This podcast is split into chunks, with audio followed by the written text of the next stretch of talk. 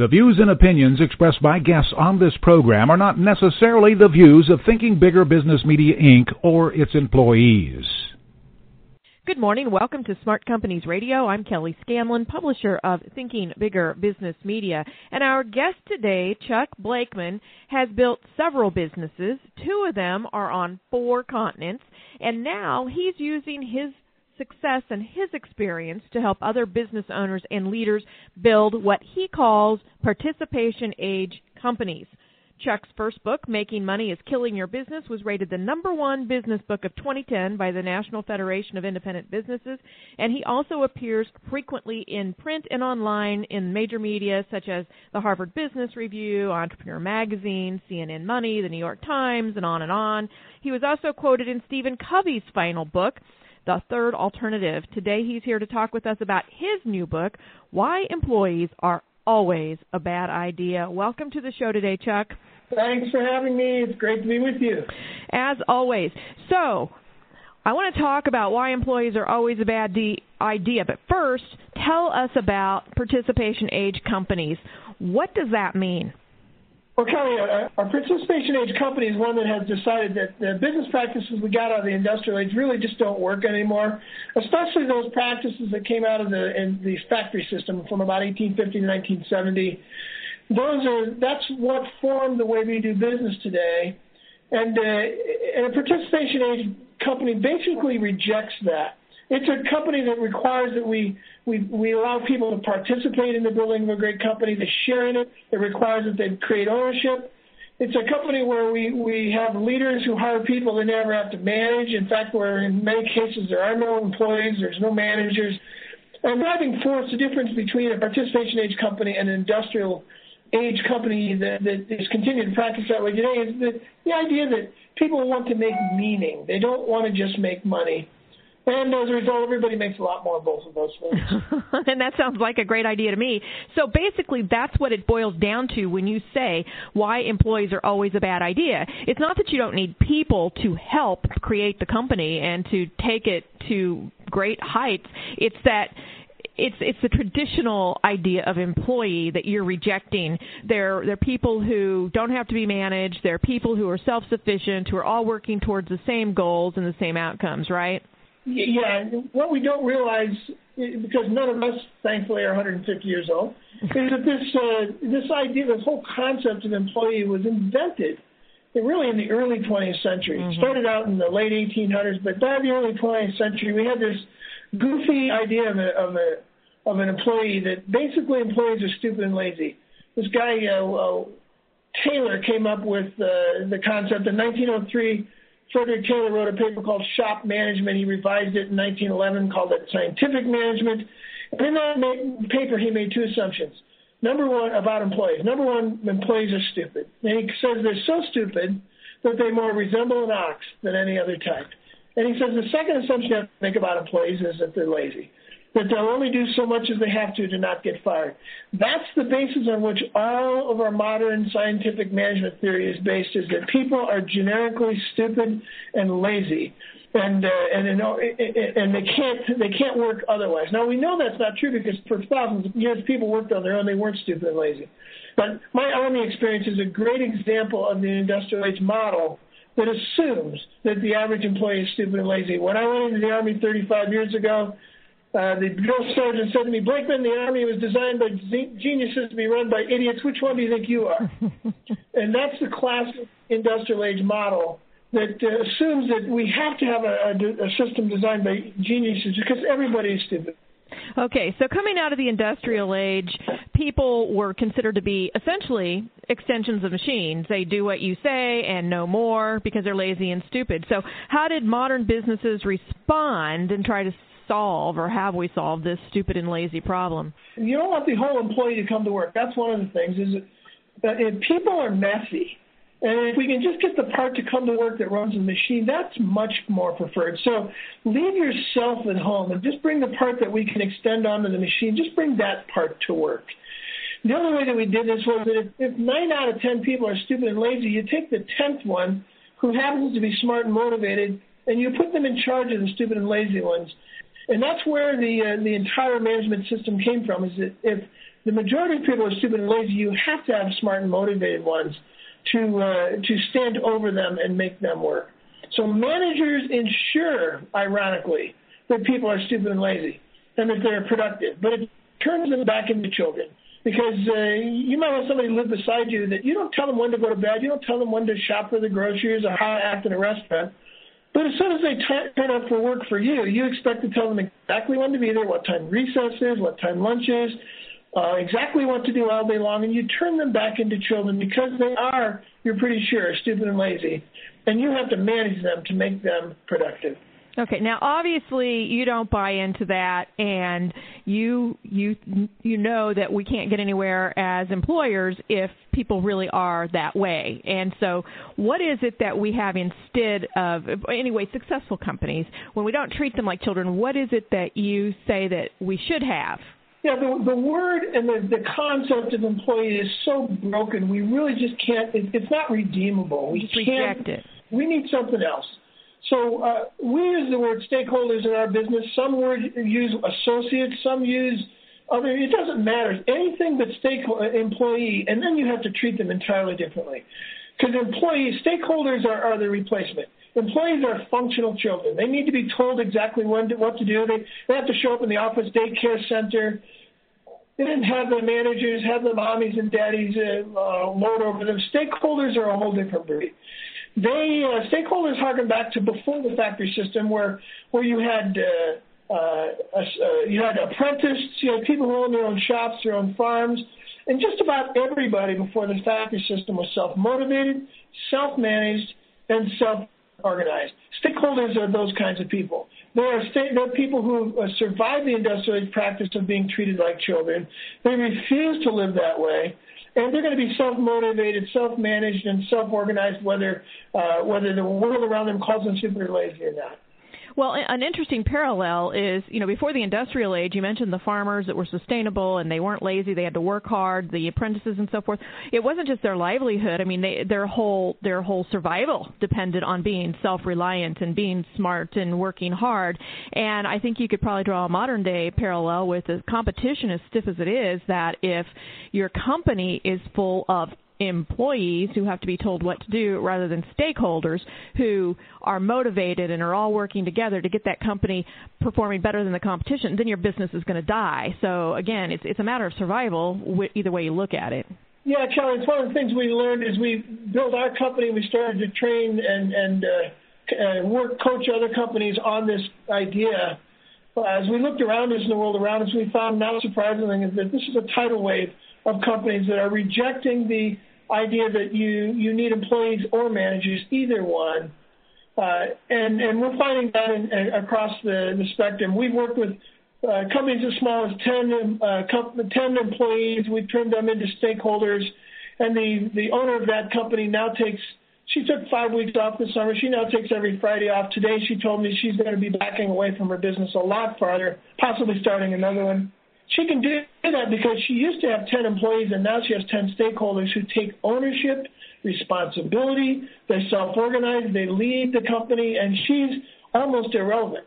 Took another company that was a law firm, 50 employees, two founders. The employees, the, the founders had never gotten more than one or two weeks off a year, and we worked with them to, to change them from a, an industrial age company to a participation age company where everybody is focused on results, not time. They're focused on becoming stakeholders and responsible adults. And as a result, everybody in that company now works seven and a half hours less per week than they used to. That's what will. That's what uh, trusting people will do for you. We we think that we can't trust people when, in fact, when you turn them into adults that you trust, they will take your business to a new level.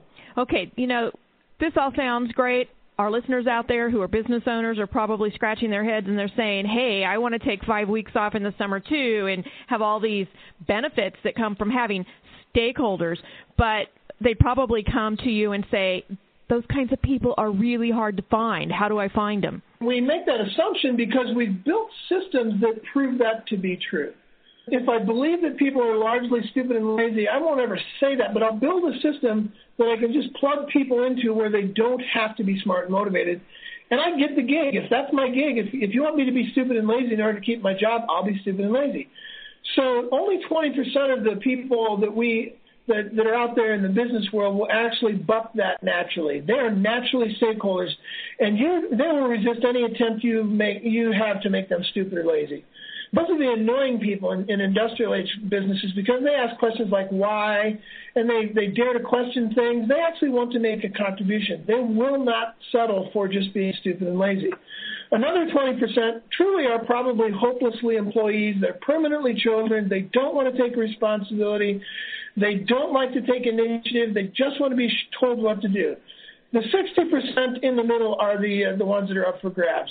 In an industrial age company, if you tell them to be stupid and lazy, they will be stupid and lazy, and thus you prove your own your own idea that 80% of people are stupid and lazy. But what you find out is in industrial age or in, in participation age companies, when you take that 60% and you tell them you are now going to be an adult, you now have to be responsible for your your work and your results.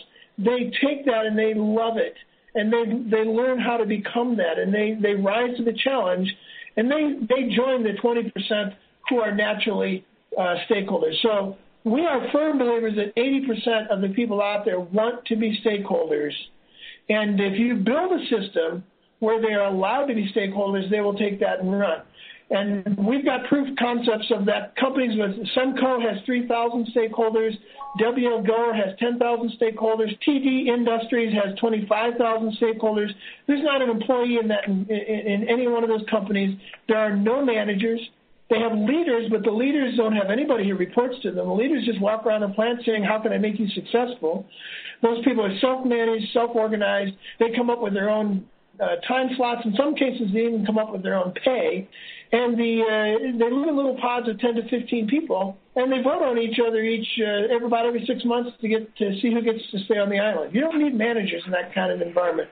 So we've got people all over the world, companies all over the world of every shape, every size, manufacturing, service, old companies, new companies. They're all doing this.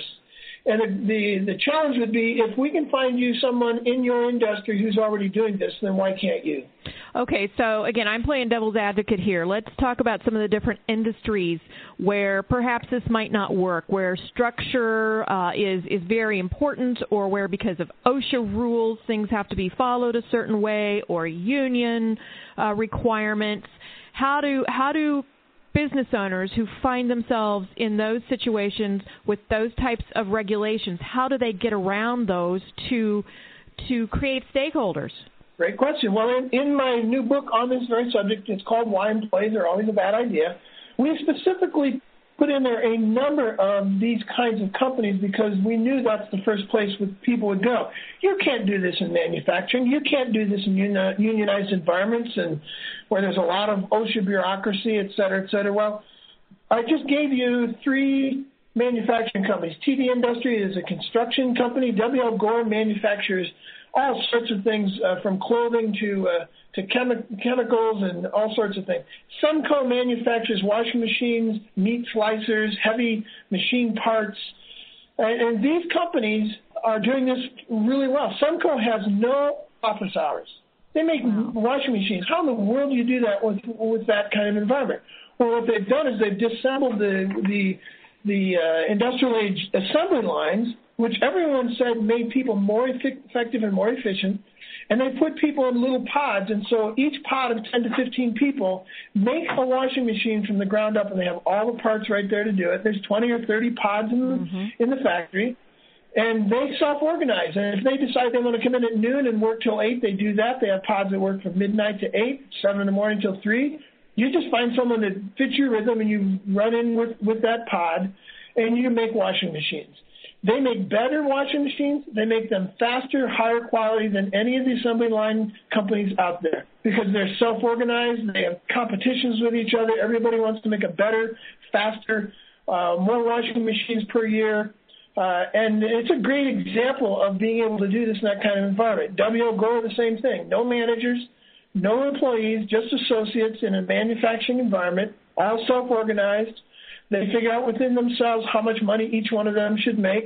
And and so yeah, we can we can do this in any service based, manufacturing based, law firm, you name it.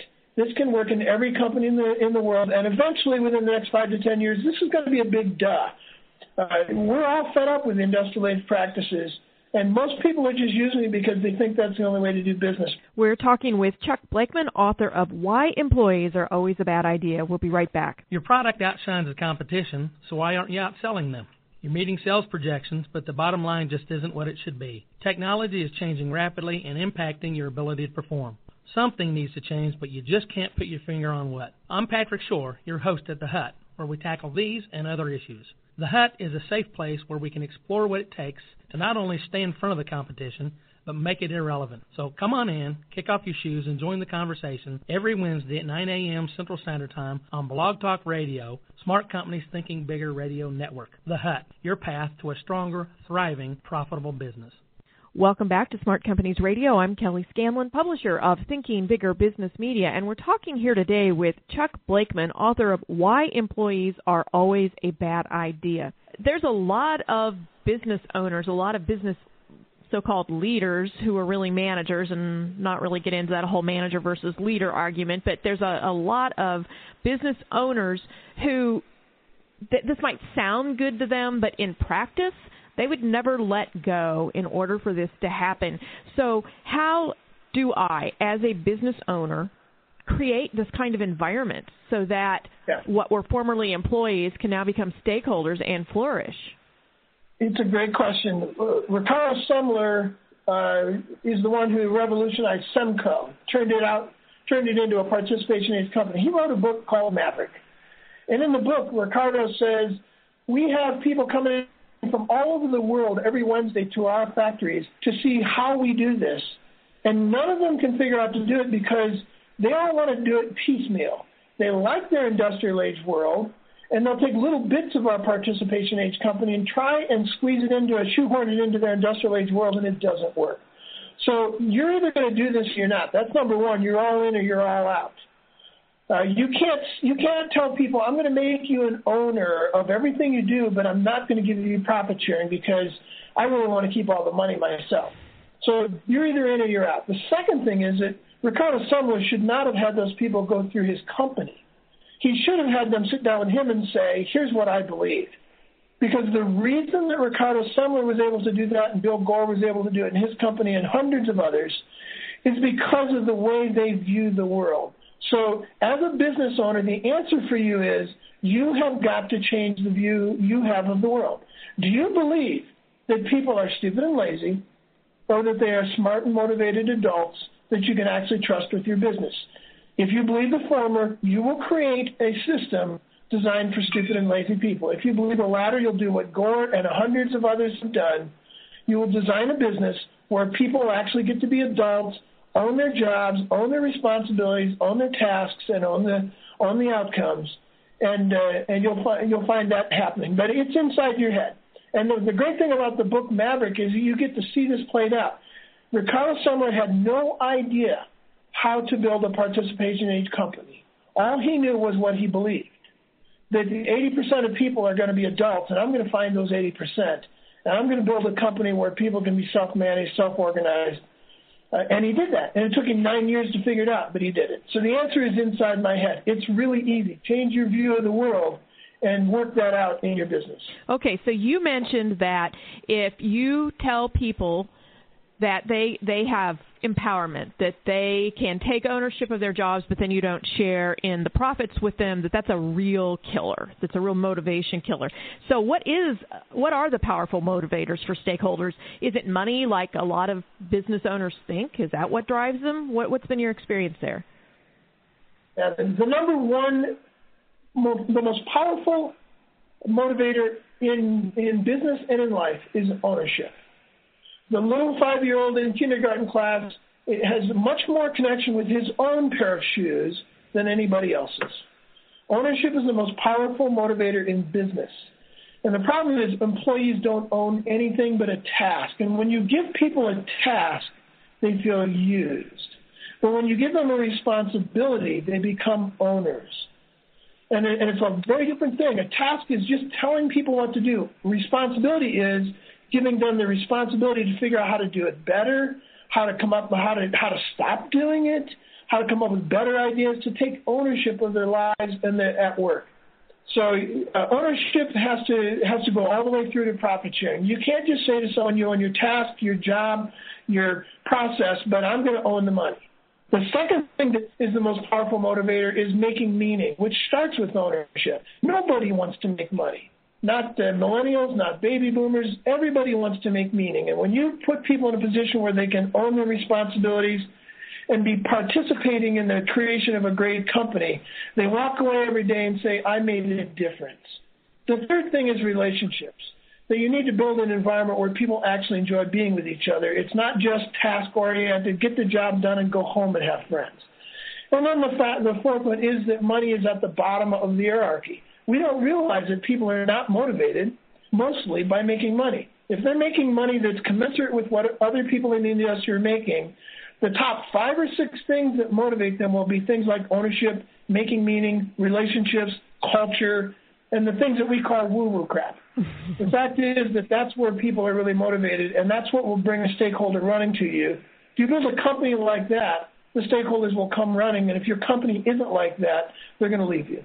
Okay, I have. Let's say I've got an existing company. I agree with everything that you have said today, and I still have. I, I have that 60 the 20% who they're already on board then i've got the 60% that you described and yeah i bet if i just changed some things here i'd have them performing with those top 20% what about those 20% that are never going to become stakeholders what do we do with them fire them now yeah as quickly as you can now now let me let me uh, modify that that's pretty mean sounding we got 150 years of this uh, culture and whoever you're about to fire has 20, 30, 40 years of working with inside that culture as an employee. It is not fair to them to simply walk over them and to say you're fired. I think everybody should be given a chance to show are they part of the 60% or are they part of the 20%? And so I, when I work with companies, we take anywhere from six months to a year and a half to work with people to change them from being an employee into a stakeholder because there's a lot of baggage that we've we've treated them like employees. The people before us have treated them like that. The culture treats them like that. It's going to take some time for people to change. When, for instance, I'll give you an example. When people join W.L. Gore, 10,000 people, $3 billion company, uh, the, the people at Gore says it takes them six to 12 months just to believe that there are no managers looking over their shoulders. It takes them six to 12 months just to make that shift. So I am willing to work with any employee who wants to become a stakeholder as long as they keep moving. But when they when they hunker down and they say, you know, I don't want that kind of responsibility. I don't actually want to be a full adult. Just I want to be a teenager. Then we have to fire them. Okay. But the fact is, 80% of the people, the 60% will want to come with you. Right. Okay, so as we close up here today, you've given us a lot to think about, a lot that we can put into action. Obviously, we want to get your book. Uh, what's the one thing that you would leave us with to help us build a participation age company? Yeah, I'm going to leave you with this first and foremost. Again, it's in your head that matters. If you believe that people want to make meaning, if you believe that 80% of the people out there actually want to be adults, that's what you have to start with you have to believe that stakeholders are everywhere and that there's a lot of them and that there's a lot of people who think like employees who actually want to be stakeholders if you would just create a participative co- company that allows them to share in the building of that great company. So the best way for you to build a successful company that's built on a participation age culture is to believe you can do that, to, to find stakeholders who can take the company and run it while you build the vision for the future. Okay, so it starts with you as the business owner. Your book, Why Employees Are Always a Bad Idea. Where can we get a copy of that? You can get it at the uh, the website of the same name, Why Employees Are Always a Bad whyemployeesarealwaysabadidea.com. It's on Amazon. Uh, it's on all the ebook formats, Barnes and Noble type format formats, and Kindle and all that kind of stuff. So you can find it in any of those formats. And I would uh, put a plug in for it. We it just came out three weeks ago, and uh, the uh, chief editors for CEO Executive Magazine are going to name it uh, one of their top 10 books for 2013. Chuck, it's been a pleasure having you with us today. Again, Chuck Blakeman, if you want to get a copy of his book, Why Employees Are Always a Bad Idea, go out to the website by the same name, or you can find it on Amazon.com and the major, the major booksellers. And if you'd like to learn more about how to grow your company, please go visit our website at ithinkbigger.com. You can follow us on Twitter at ithinkbigger and also follow us on our Facebook page, Thinking Bigger Business Media. Thanks. Have a wonderful Thanksgiving, and we'll see you next Friday.